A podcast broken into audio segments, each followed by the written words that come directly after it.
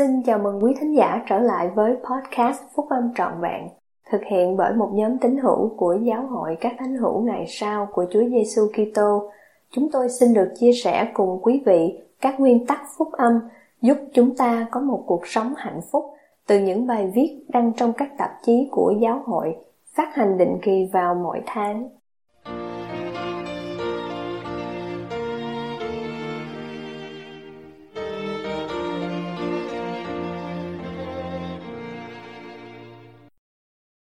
Sứ điệp của các vị lãnh đạo giáo vùng châu Á tháng 1 năm 2022 Tại thời điểm này, bài của anh cả David P.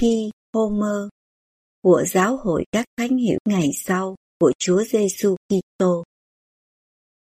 Một câu chuyện trong kinh cựu ước kể về một khoảng khắc khi Chúa mở mắt của tôi tớ Elise để ông có thể nhìn thấy những điều mà ông chưa từng thấy trước đây.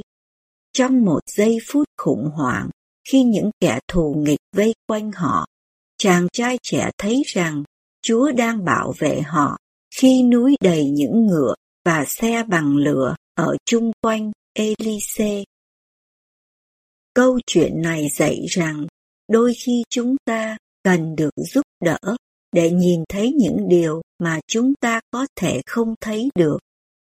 Đó có thể là trường hợp của đại dịch. Đã có quá nhiều nỗi đau đớn và đau khổ, đến nỗi rất khó để thấy được nhiều điều khác. Nhưng nếu chúng ta mở đôi mắt thuộc linh ra, thì chúng ta sẽ thấy nhiều hơn nữa.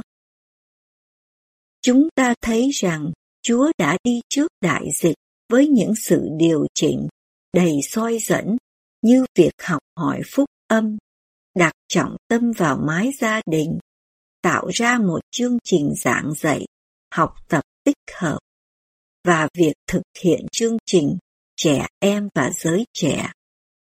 Với đôi mắt thuộc linh, chúng ta thấy rằng Chúa đã dạy chúng ta những cách thức mới để làm công việc truyền giáo và phục sự lẫn nhau. Nếu xem xét kỹ, chúng ta thấy rằng đây là một khoảng khắc độc đáo trong lịch sử và một cơ hội để đáp ứng lời kêu gọi tiên tri của Chủ tịch Nelson để quy tụ dân Israel bị phân tán. Chủ tịch Nelson đã dạy rằng sự quy tụ Israel là điều quan trọng nhất đang diễn ra trên thế gian ngày nay. Không có điều gì khác so sánh được với sự vinh hiển. Không có điều gì khác so sánh được với tầm quan trọng. Không có điều gì khác so sánh được với vẻ uy nghi này. Chúng ta tìm cách quy tụ con cái của Thượng Đế lại để Ngài có thể ban phước cho họ. Chúng ta muốn làm như vậy theo cách mà mọi người đều cảm thấy được chào đón, quý trọng và yêu thương. Rất nhiều bạn bè của chúng ta, cả bên trong lẫn bên ngoài giáo hội, cần được giúp đỡ. Một số người đã mất đi những người thân yêu, những người khác bị mất việc làm. Một số người đã bị mất chỗ ở, trong khi những người khác đã bị mất kết nối với bạn bè và đức tin của họ. Tất cả đều cần các phước lành đến từ việc củng cố đức tin của họ nơi Chúa Giêsu Kitô. Chủ tịch Nelson đã dạy, mỗi con cái của Thượng Đế đều xứng đáng có cơ hội để nghe và chấp nhận sứ điệp chữa lành và cứu chuộc của Chúa Giêsu Kitô. Không có sứ điệp nào khác quan trọng hơn đối với hạnh phúc của chúng ta bây giờ và vĩnh viễn. Không có sứ điệp nào khác tràn đầy hy vọng hơn. Anh chị em có thể hỏi, chúng ta có thể làm điều này một cách tốt nhất như thế nào? Câu trả lời cho câu hỏi đó sẽ đến khi mỗi hội đồng, mỗi chủ tịch đoàn, mỗi nhóm túc số mỗi lớp học mỗi tín hiểu và mỗi người truyền giáo thành tâm cân nhắc điều họ có thể làm để quy tụ Israel. Cách đây nhiều năm, tôi đã đi cùng một nhóm nhỏ đến trung tâm không gian Kennedy ở Hoa Kỳ. Ở đó, các nhà khoa học và kỹ sư từ nhiều quốc gia đang chuẩn bị phóng các bộ phận của trạm không gian quốc tế.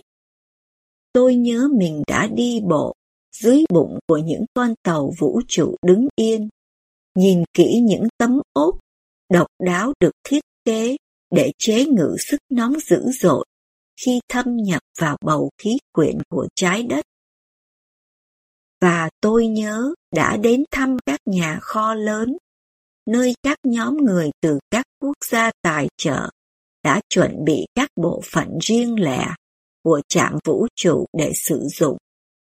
Khi chúng tôi bước vào từng không gian làm việc, mọi nhóm đều giải thích lý do tại sao nhiệm vụ của họ là quan trọng nhất. Họ hiểu rằng nếu không có sự đóng góp của họ, thì dự án đó sẽ thất bại.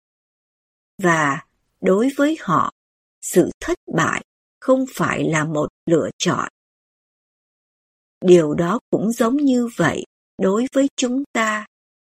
Mỗi người chúng ta có thể đóng một vai trò quan trọng khi Chúa gấp rút làm công việc của Ngài. Tiên tri Nephi có lần đã tìm kiếm sự hướng dẫn từ Chúa về giáo vụ của ông. Ông được phán bảo phải đóng một chiếc tàu để Chúa có thể mang gia đình ông vượt qua đại dương đến vùng đất hứa. Nephi không biết đóng một chiếc tàu như thế nào, nhưng điều đó không ngăn được ông. Các anh của ông gọi ông là một kẻ dại dột. Nhưng Nephi đã thực hành đức tin lớn lao khi nói nếu Thượng Đế đã truyền lệnh cho tôi phải làm mọi việc ấy, thì tôi có thể làm được hết. Vì thế, Nephi thường đi lên núi và ông thường cầu nguyện và thỉnh thoảng Chúa đã chỉ cho ông cách sử dụng mộc liệu để đóng tàu. Và Nephi không sử dụng mộc liệu theo cách mà con người đã học được, nhưng ông đóng tàu ấy theo cách thức Chúa đã chỉ dạy cho ông. Kết quả là một con tàu được thiết kế độc đáo phù hợp với hoàn cảnh đó. Nó có thể không được đóng như các chiếc tàu khác, nhưng đã thành công khi mang Nephi và gia đình ông đến vùng đất hứa. Thưa các anh chị em, khi anh chị em thành tâm tìm kiếm sự hướng dẫn của Chúa, Ngài sẽ cung cấp sự hướng dẫn mà anh chị em cần. Mặc dù anh chị em có thể gặp những người hoài nghi và giải pháp của anh chị em có thể khác với những người khác, nhưng Ngài sẽ giúp anh chị em xây đắp giải pháp mà anh chị em cần. Vào thời điểm độc nhất vô nhị này, tôi mời các anh chị em hãy làm phần vụ của mình để giúp quy tụ dân Israel bị phân tán đến vùng đất hứa một cách an toàn để họ có thể được yêu thương và xây đắp đức tin của họ nơi Chúa Giêsu Kitô.